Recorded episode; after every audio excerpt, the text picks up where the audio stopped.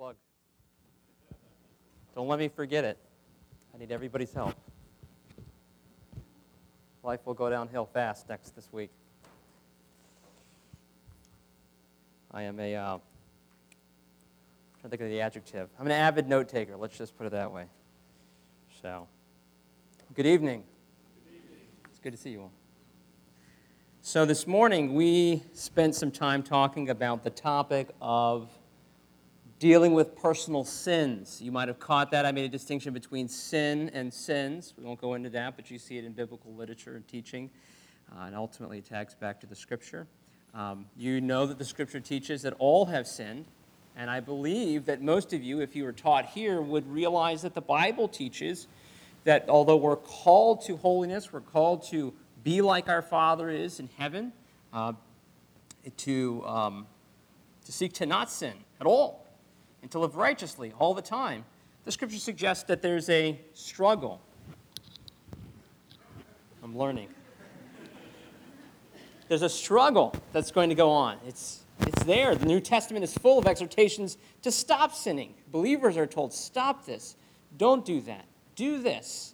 Uh, so it's valuable to talk about this issue. One of the things that we mentioned this morning also is that our desire, my desire, is to see healthy local churches, New Testament pattern churches, New Testament pattern assemblies, and to just try to get behind anybody that I know that's interested in that and push and pull and, and help out. And one of the one of the pieces, one of the aspects of a healthy local church is that not, not only is there uh, right worship, an upward thrust, not only is there uh, a, a good outward thrust in evangelism, but inwardly there's teaching and there's exhortation and there's a ministry to the body that helps us deal with things like sin and growth. Can I grow spiritually if I come here?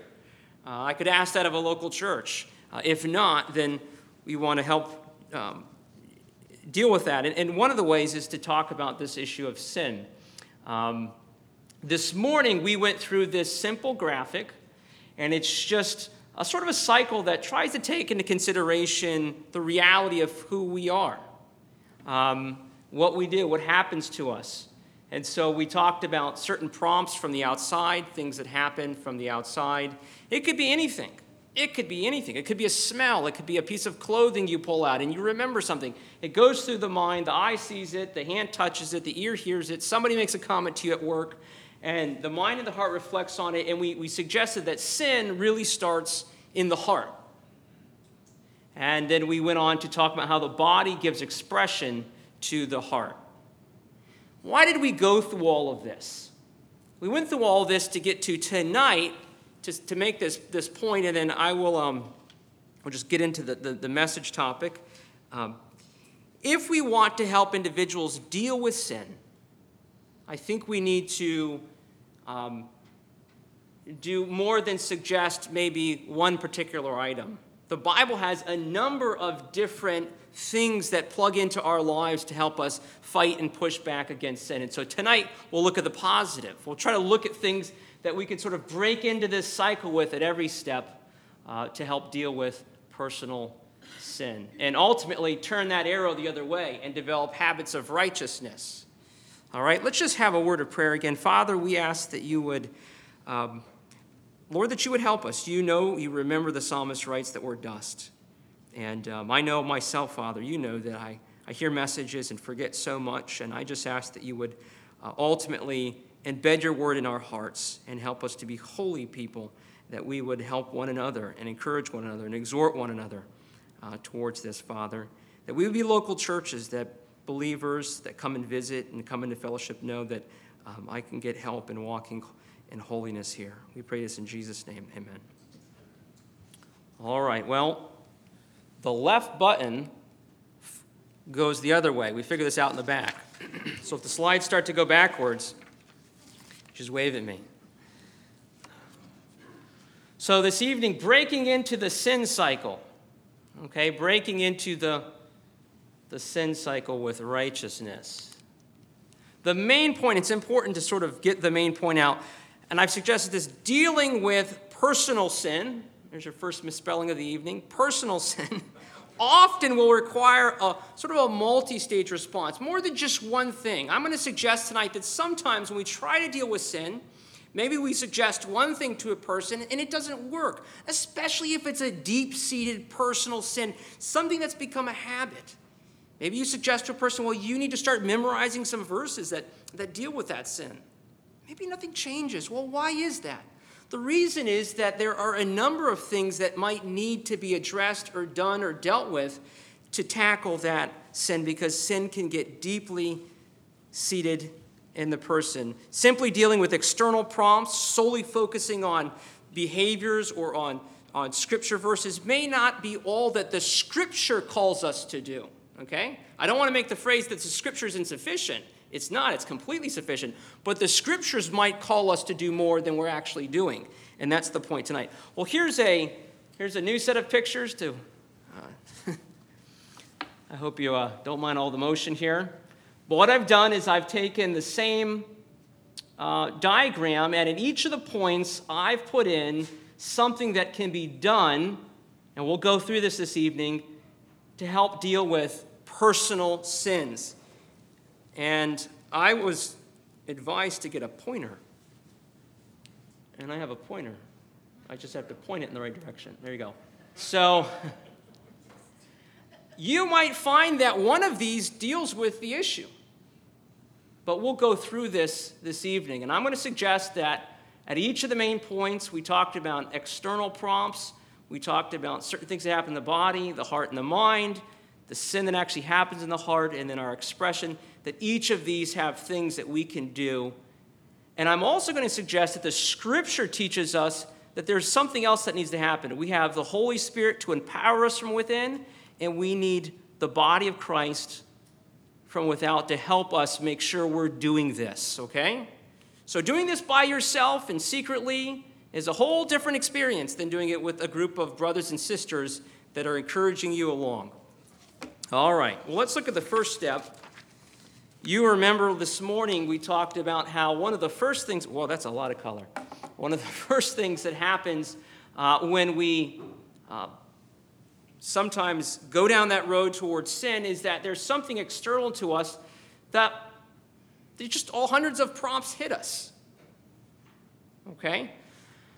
So one of the first things that can be done to push back against sin, to break into the sin cycle, comes from Matthew chapter five. Turn to Matthew chapter five, verse twenty-seven.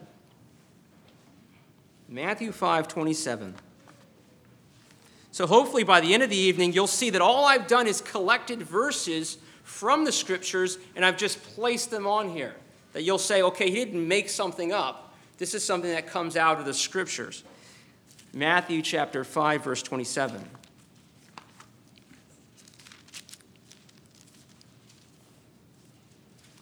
And before I read this verse, I can hear my, my teacher training yelling, don't do what you're about to do. And I'm going to do it anyways. I'm going to press the pause button, and I'm going to, I'm going to make a point that I didn't make this morning. And that is this. I did not say this morning something that's very important, which is that sin does not always start with an external prompt.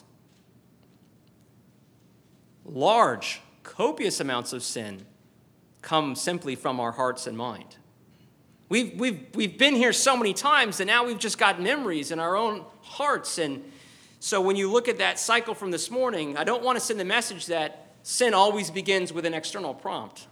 You know, after a while, you have the world, the flesh, and the devil. And if we didn't have the devil and the world, some people say we'd still have a lot of problems with the flesh. And uh, so I, I want to clear that up, okay? But many times sin does begin with an external prompt. So if you've got somebody, you're dealing with somebody that maybe is struggling with something, one of the first things you can ask is, is there something in your life that is prompting this behavior? Where did it start? Was it something you saw? Was it some people you're hanging around with? Was it something that began in your childhood? I mean, what was it? Let's read Matthew chapter five and look at what the Lord says. Matthew chapter five, verse number twenty-seven. Uh, the Lord aims this statement at a particular type of sin. You have heard that it was said to those of old. Think back in the Hebrew scriptures, the Old Testament. You shall not commit adultery. And now our Lord, as the, the, the, the giver of, of the law directly from God, greater than Moses. But I say unto you, that if you that, that whoever looks at a woman to lust for her has already committed adultery with her in his heart. And we talked about the immaterial part of man and how sin occurs in the heart. And then he says this in verse twenty-nine, our Savior, if your right eye causes you to sin, think of him, see him here tonight. Hear the Lord Jesus talking to you. If your right eye causes you to sin, pluck it out and cast it from you.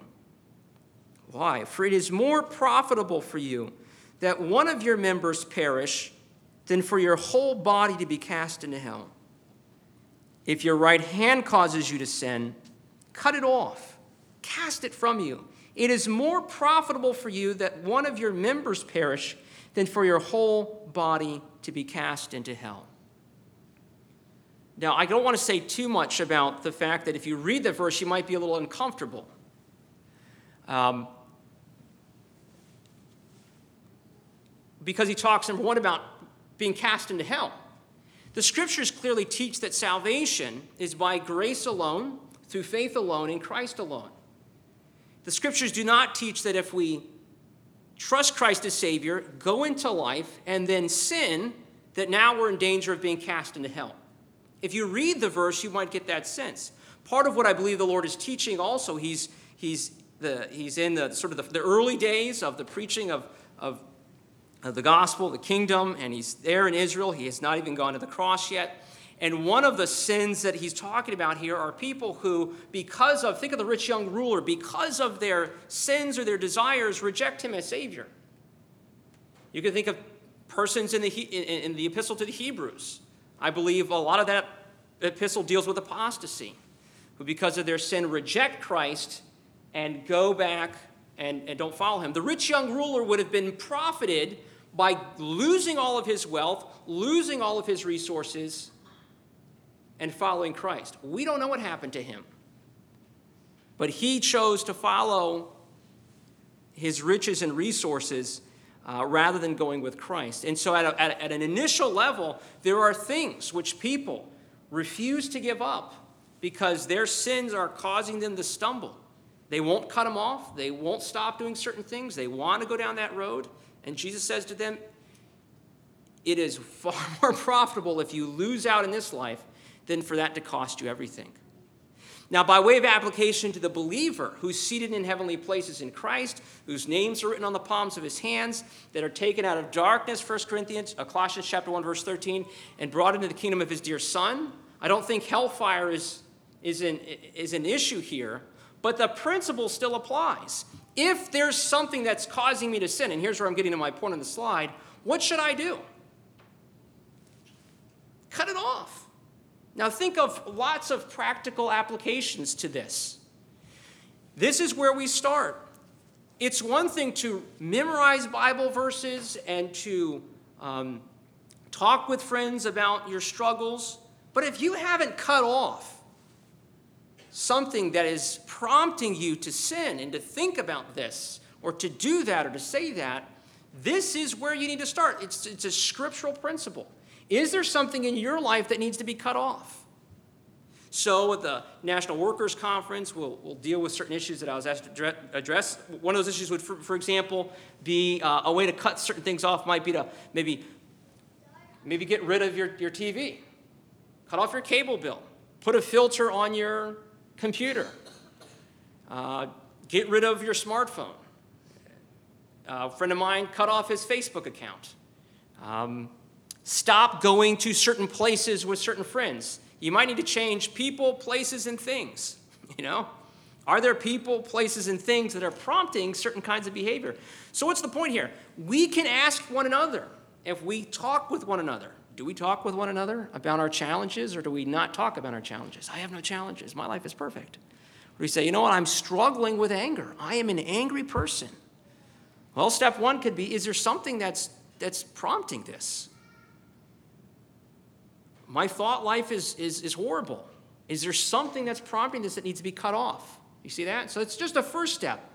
The first step in the cycle was prompts from the outside, the response to that, Scripture, Matthew chapter five, uh, do we need to cut something off? Pretty simple. It's hard to do. Um, got all kinds of buttons here, lasers and pointers. And why, why do this? And I think I've kind of said this. Um, the heart is the source of sin. External prompts are not everything. The heart is the source of sin, but if the prompts are not removed, they'll keep injecting temptation into your life. All right? Um,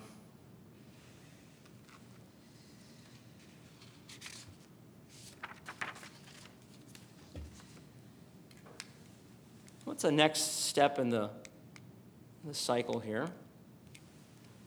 Now this this is something that I'm I'm I'm putting in here, and I'm I don't want to I don't want to overemphasize this, and I also don't want to pretend like I'm a medical doctor or anything like this. But this is part of reality. I think this is really I wanted to sort of put this at the end because this is when things get extreme for some people.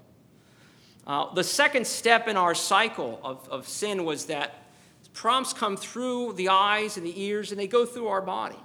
And the body responds, the mind begins to think about things. But sometimes when people have engaged in certain sins so much, it actually physically changes their brain, physically changes their body. A person is going to, to food as a means of comforting themselves rather than going to Christ. The issue of that, um, that, that cause of emotional turmoil in their life has not been dealt with. You think about the heart. We'll get to that. Getting down to the heart. Now they're, they're, they're, they're obese. The physical body has actually changed.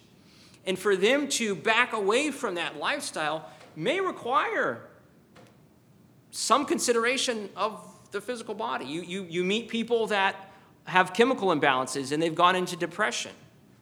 It's actually a Your brain is a physical part of your body and can be affected by that. And so if they're reacting to people a certain way, it may be worth asking, you know, do you need to see a doctor? Now, some people say, no, no, no, no. All of, all of that's all spiritual. And, um, and that would be a whole other discussion. I, I watched my father last year, a man who I would love to, love to be like, a man who was, he's an elder at our assembly back in Florida that we were commended from.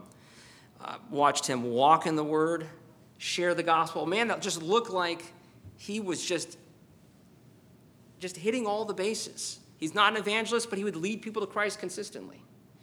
Bible teacher, always in the Word, a controlled man. He went into deep depression just as we came out here. And I look at his life and I'm like, you know, I, it, it, there may, there may have been some of this. And the brain is part of the body. And, and that's, that's an issue that sometimes we don't want to talk about, but your brain can be affected by all kinds of things. And that will affect your responses and your behavior and your language. Um, you see people, as they begin to lose their memory, act in ways. People have brain injuries. And they will, I've heard of people that have brain injuries. One believer from the Albany Assembly in Georgia had a, had a I think their son had a brain injury. His language became foul. His whole personality changed, because part of his body was affected. Um, so this is rare, but I'm just putting this in here because it's a rare reality uh, that in some circumstances, the physical body may be related to a person's behavior. But that's that's very, that's sort of on the, the, the, the back end of things here. Um, but that needs to be considered and thought about. And that will be obvious, I think. Um, here's where we're coming around the... the The cycle. I wish I would have put some um, the, the cycle back up a little bit. If you remember, sort of the third step was something happens from the outside. We see something. We hear someone say something to us. It goes through our mind. We begin to think about it. Who is she to talk to me like that? Did you see this? We talked about David up on the rooftop, saw Bathsheba. Somebody else who saw Bathsheba, one of his female servants, she wouldn't have thought anything. Yeah, the lady's taking a bath. Because that's what they did up there. The, the, the roofs of the houses in, in Israel were places where people ate, and at night it was cooler. They'd go up on top of their roofs, and, and they would sleep up, sleep up there and do, do different things just because it was more comfortable. There's just no air conditioning two thousand years ago. And but, but that visual external stimuli going through David's heart, or David's eyes, and coming into his mind, well, now he responds to that. and we read the scripture where it says, and she was beautiful. You see, now Bathsheba is looked at from David's perspective in the verses in Second Samuel chapter eleven. So how can we push back against sin in the life at this point? And this is one of the most significant points. And that is simply that we need to make sure that we're injecting truth into the mind and the heart. We need to bring light and truth into the inner person. There are at least three different ways. One is factual truth. It is helpful for some people engaged in habitual sin to tell them facts about the sin they're involved in, what it leads to, what it's connected to, the dark underworld that they are linking themselves to, what they could be exposing themselves and their families to, what other people who have gone down this road have wound up doing. They need to be told the truth, shine the light into their personal life. And sometimes that's very helpful to people to realize, I didn't realize I was tampering with something so deadly. But second, most important, is to get the scripture into people. Let's look at a few verses here. You could give me verses. I'm going to go to the classic passage on this. That's Psalms one nineteen. Psalm one nineteen. Got to watch your plurals on your words there. People talk about the book of Revelations. No, there's just one. The revelation of Jesus Christ. So it's a book of Psalms. We're going to read Psalm one nineteen. I always type P S L A M S, delete. Got to get the S off in there. Psalm one nineteen, and we'll read verse number nine through eleven. Once those ideas, once those sights and smells and sounds have come into our eyes and they're in our minds, then is there equipment on the inside of the person to press back against sin? Psalm one nineteen, verse number nine. How can a young man cleanse his way? By taking heed according to your word. Isn't that interesting, though? To cleanse. We're, we're dealing with sin here. With my whole heart I have sought you. Oh, let me not wander from your commandments. The whole heart and the partial heart is a big theme in Scripture. Which king served God with the whole heart in Israel? King David. Who had sort of a partial heart, a half heart? It's King Saul. With your whole heart, David, my whole heart. That means the heart is the inner being, the real person, the C P U of the life, the, the thought center, the will. With my whole inner person, I've sought you. Oh, let me not wander from your commandments. Your word I have hidden in my heart that I might not sin against thee, against you. The word has a purifying effect. Philippians chapter four. Philippians chapter four. We're talking about, at this step, we've cut off external prompts. What we also need to do for people is not just cut off external prompts that might be causing them to sin, if that's the case, but begin to inject truth and light and scripture into their lives. Let's start memorizing the scriptures that apply to what you're doing. Is it anger? Let's start reading verses about anger. Is it that you will, I cannot forgive her. She did this to me. You don't understand. You weren't there. Let's start reading verses about forgiveness. You're the person that's, that's owed ten thousand talents to your master that you couldn't repay, and your master forgave you, and then you went and you throttled the person that owed you far, far less. That's you. Let the scriptures sink in. You've offended God far more than she offended you. David says, against you and you only have I sinned. Very interesting. Sin is against God. Letting those scriptures sink in. Scriptures about the love of God and his forgiveness. That's a big deal. If people at this point don't believe that God will forgive their sin, if we confess our sins, he's faithful and just to forgive us our sins and cleanse us from, oh, that's an important word. You see, if I don't believe that God's going to forgive me of all unrighteousness, I'm going to give up today and just go back into him. You know, forget that. The truth is very important. If truth is not in people's hearts and lives, it can just short-circuit things. Philippians chapter four, verse eight says this, finally, brethren and sisters, whatever things are true, whatever things are noble, whatever things are just, whatever things are pure, whatever things are lovely, whatever things are of a good report, if there is any virtue, if there is anything praiseworthy, meditate on these things. Now, this goes back to the, the prompts. This almost goes back to step one. Are you meditating and thinking about things that are just not right? They're not beautiful. They're not lovely. They're not truth. Are you watching things and just pouring into your mind dark stories and and and, and and sinful concepts? What are you meditating on? We need to get light and truth into the heart.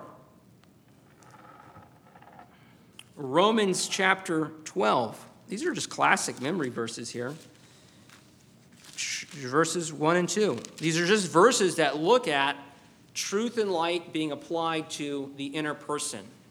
John chapter, well, Ephesians Uh, as we turn to Romans, well, don't do that. I'm sorry. I don't do that to you all. Why would I do that? Turn you to one verse and quote another one.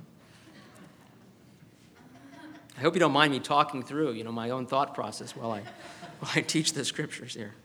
Romans chapter twelve. I beseech you, therefore, brethren, by the mercies of God. What chapters in Romans are the mercies of God? Romans one through eleven. Based on Romans one through eleven, now we're in chapter twelve. I beseech you, based on all this, to respond. How so? That you present your bodies. So this is a physical present, not just your mind. Present your bodies. A living sacrifice. This is volitional. Okay? You're, this is not going to happen on accident. Holy, acceptable to God, which is your reasonable service or reasonable response of worship, and do not be conformed to this world, and here's our word, but be transformed, and this is an internal thing, by the renewing of your mind. Interesting. Transformation happens internally by the renewing of our mind after the mind of Christ. What's God's destiny for your life? What are you predestined unto? You're predestined to be conformed to the image of God.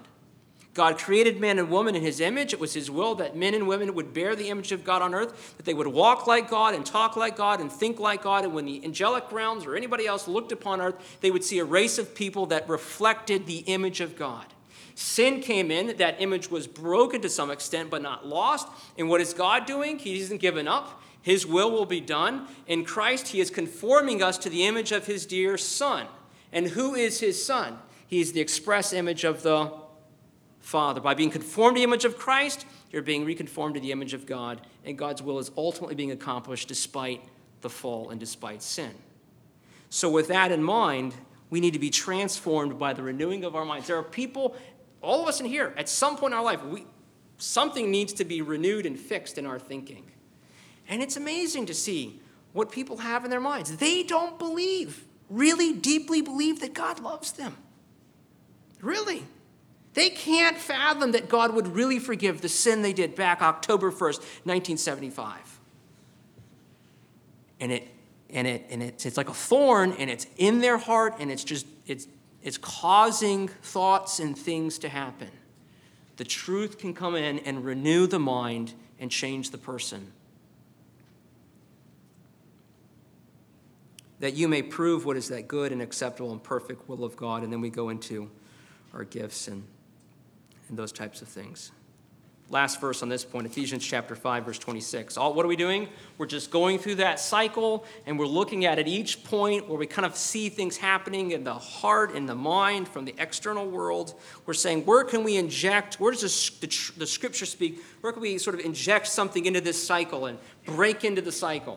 Cut off external prompts. Maybe consider whether there's something wrong with a person's body, especially after sin has become very addictive and habitual. We, that, that might be part of the story. Uh, and, and here, there, there's a real need for truth and light in the heart. Ephesians chapter five, verse twenty-six says this, and this is important. Maybe I should have read this first. I'll have to read verse twenty-five. Husbands, love your wives, just as Christ also loved the church and gave himself for her, that he might sanctify and cleanse her with the washing of the water of the word. That's the phrase I want to go after there. That he might present her to himself a glorious church, not having spot or wrinkle or any such thing, but that she should be holy and without blemish. That's God's agenda for you, that you would be glorious and, and, and righteous and excited. God is excited about righteousness. Um, the washing of the water of the word. Isn't that an interesting phrase? You know what that makes me think of? John chapter thirteen. In John thirteen, the night Jesus was about to go out into the garden and be arrested and be betrayed, he gets on his knees to the God of the universe, the creator, and washes the disciples' feet. And he comes to Peter, and Peter says, no, no, no, no, no.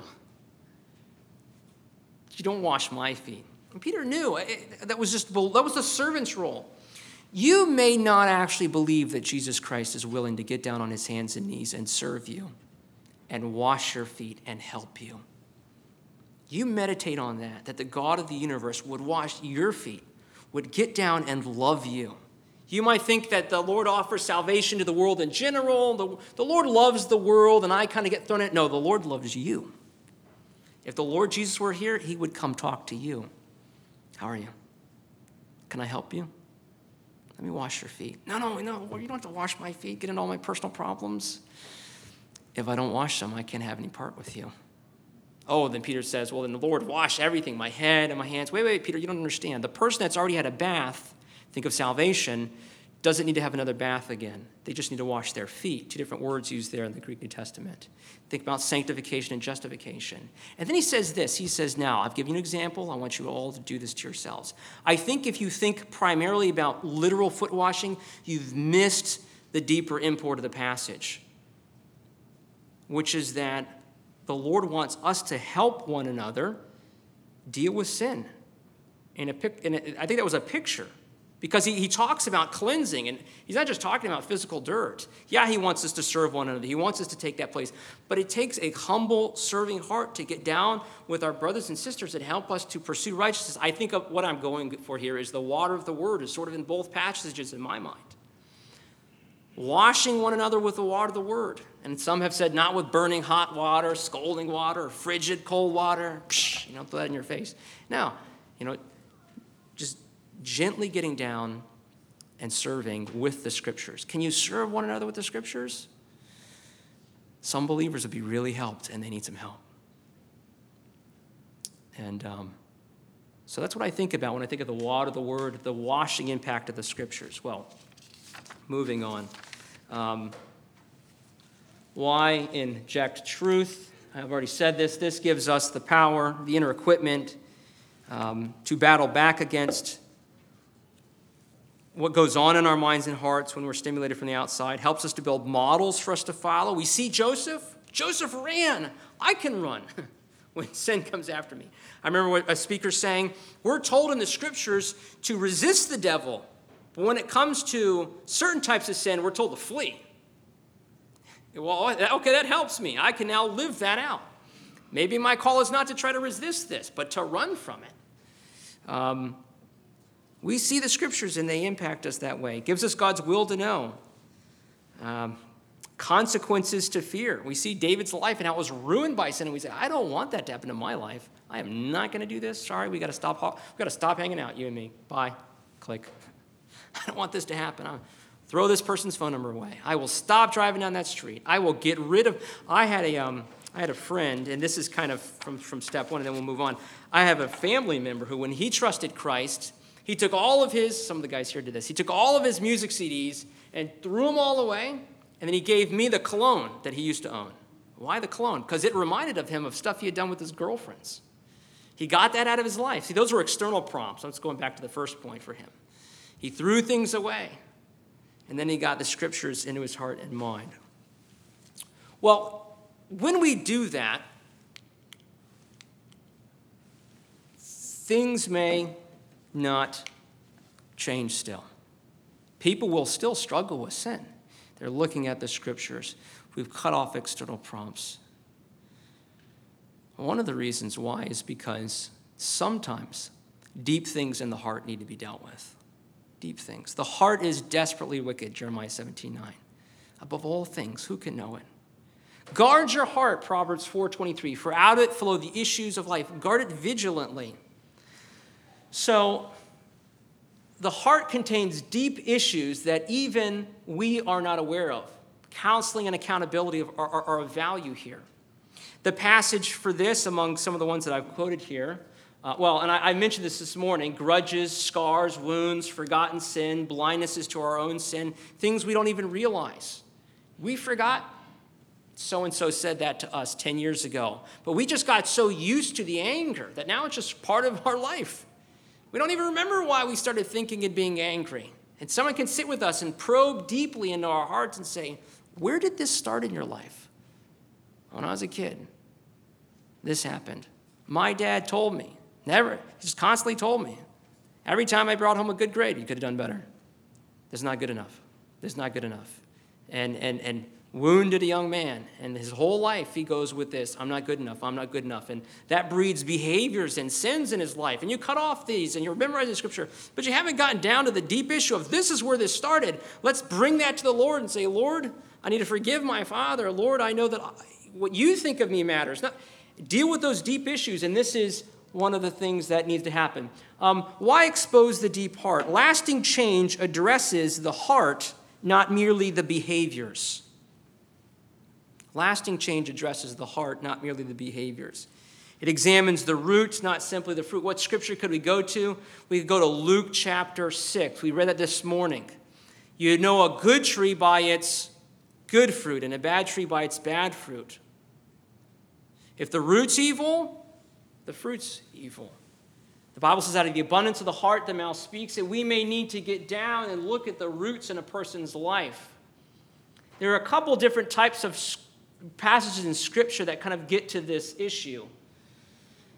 In Matthew chapter six, verses nineteen to twenty-four, go there quickly. I, I assume we're ending at the, the middle of the hour. Matthew chapter six, verse nineteen.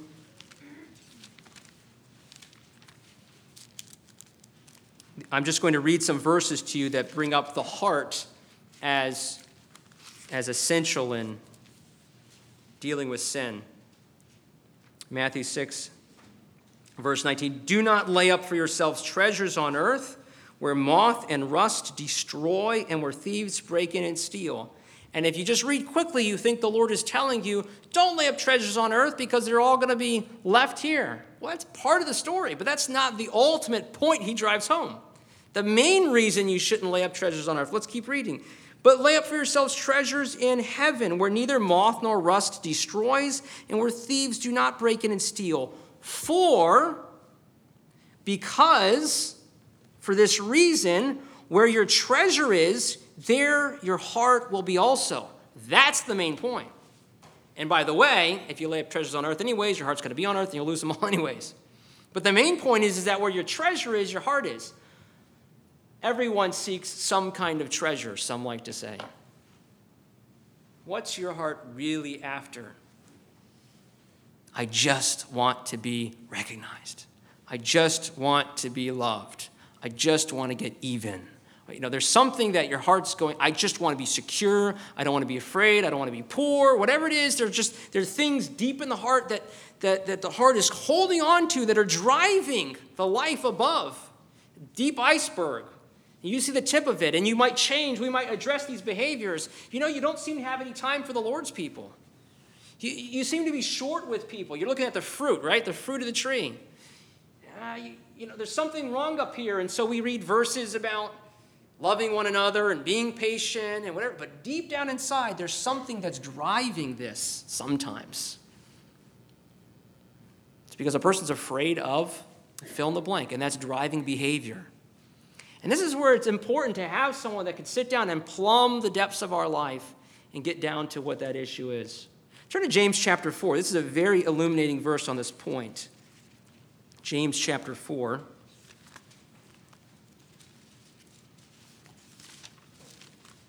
Again, why are we doing this? We want to be local churches that can help individuals pursue holiness. And so when we have friends and ourselves, as we deal with sin, we can ask ourselves, have I, are there prompts I need, to, I need to cut off? Do I need to get truth into my heart? Is there something deep down inside that needs to be addressed? James chapter four, verse ten. How do I know if my heart has been captured by an idol, by a treasure other than Christ? There are idols in our hearts. That's another way to look at this issue. James four, verse one says, where do wars and fights come from among you? So now we see the behavior that's manifested itself, the fruit in a local church context. People are argumentative and they've got issues and they're not getting along. Do they not come from your desires for pleasure that war in your members? So we have competing desires in our hearts and they're warring for our affection and allegiance. You desire or you lust and you do not have. You murder and covet and cannot obtain. You fight and war, yet you do not have because you do not ask. You do, you ask and do not receive because you ask amiss, that you may spend it on your pleasures. The external fruit of this deep inner fight over desires and, and lusts was war and competition and arguments in their local church. Uh, and so we can read verses about getting along with one another, but we might need to get down and deal with the root. What do you really want in your life? Oh. Now, now you know a person's not going to open up to you just some random Saturday afternoon when you met him thirty minutes ago. Let me tell you my life story and the things I struggle with deep down inside. And that's not going to happen. There's going to need to be some patience and some love and some trust. There are certain men that I know, I would tell them anything. I could see their faces right now. And I've known them long enough, and I know that if I needed to talk with a man or, I, you know, if they asked me, I would tell them. And there are certain people I wouldn't tell. And that's the importance of biblical love, that vitalness of love, loving one another. You would tell the Savior, right? Why would you tell the Savior anything? He went to the cross for you. He died for you. He loves you. You're convinced of his love. You're not afraid of him in that sense. Now, we should fear the Lord in a holy sense. But that's a key, that's a key piece to this. Uh, one more.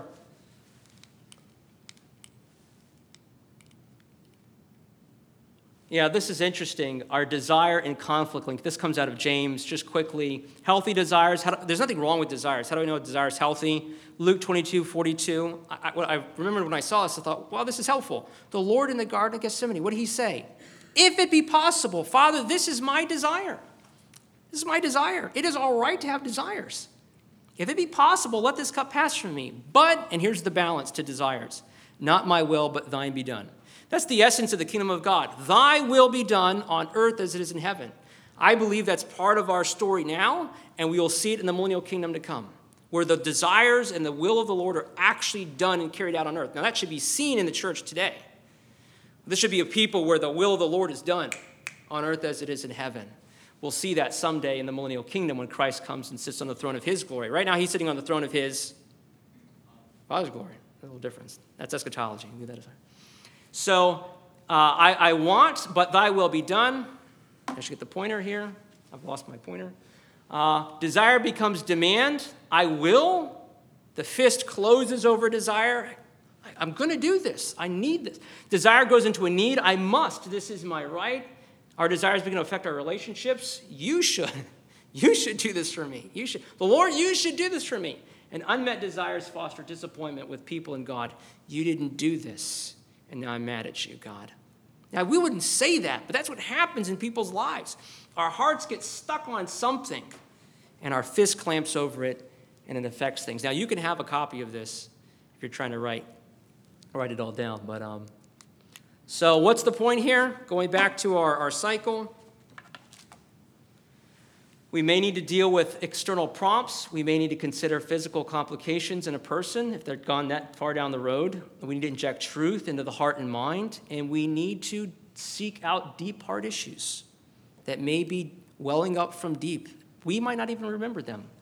And finally, what we want to do, our goal is to habituate. That means to call, create a new habit of righteous behavior, righteous expressions.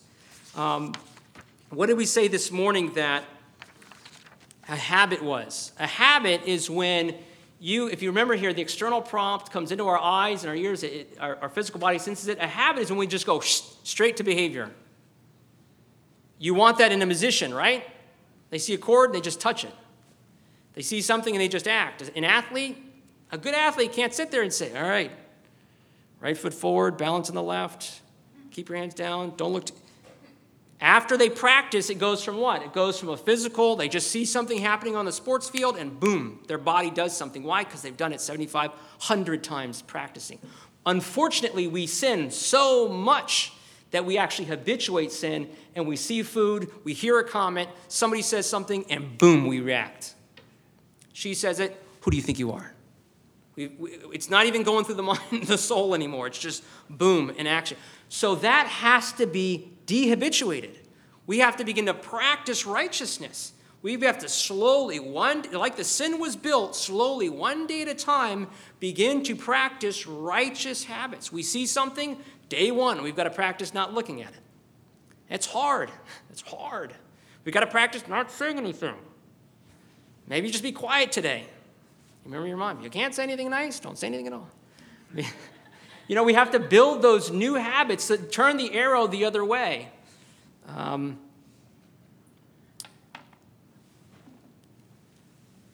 and there's two more things here, and I'll just leave this slide up. I think this is most helpful. There are two more things here that I think are vitally important. This is just our general cycle.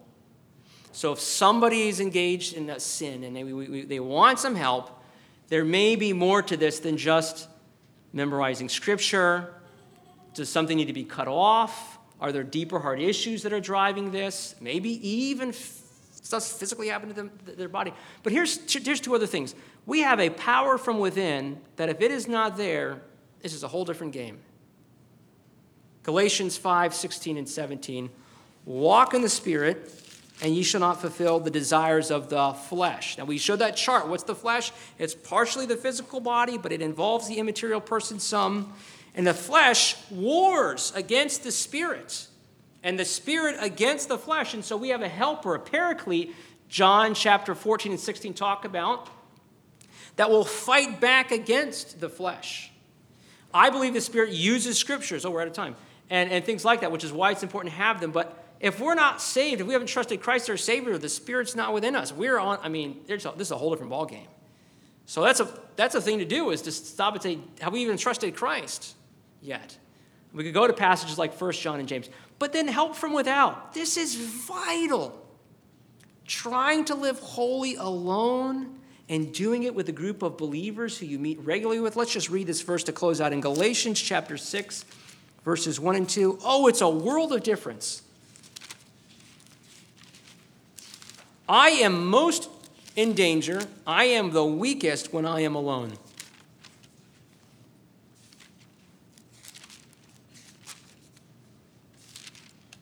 If you are with someone, a brother in Christ, a sister in Christ, there's a good chance just the whole game changes. You're not even you're not, you're not you're not bothered by certain things. You're just you're strengthened by them.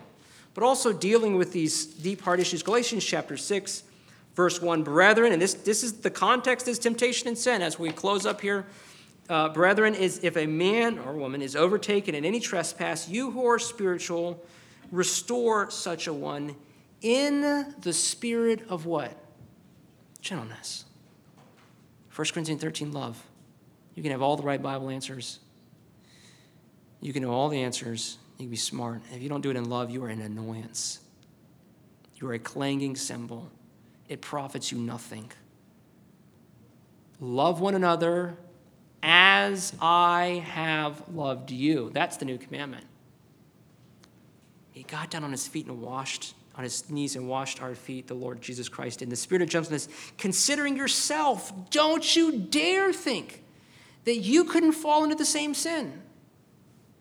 It has been said that we would commit all the sins in history where we put under the right pressures. As soon as you think, not me, you are not the person to help that other person. Considering yourself, lest you also be tempted. And here's the verse I'm going for. Bear one another's burdens and so fulfill the law of Christ. I believe that deals with holiness as well. We're a body.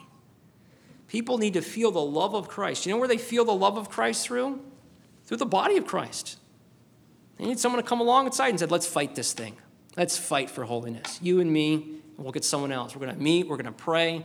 We're going to talk on the phone. We're going to fight for holiness. Why? Because it's what the Lord wants, and we love you, and we're family.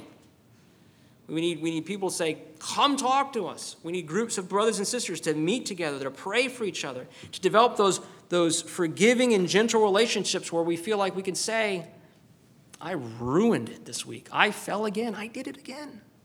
All right, let's, let's get started again. Let's read First John one nine together. Let's pray together. Let's.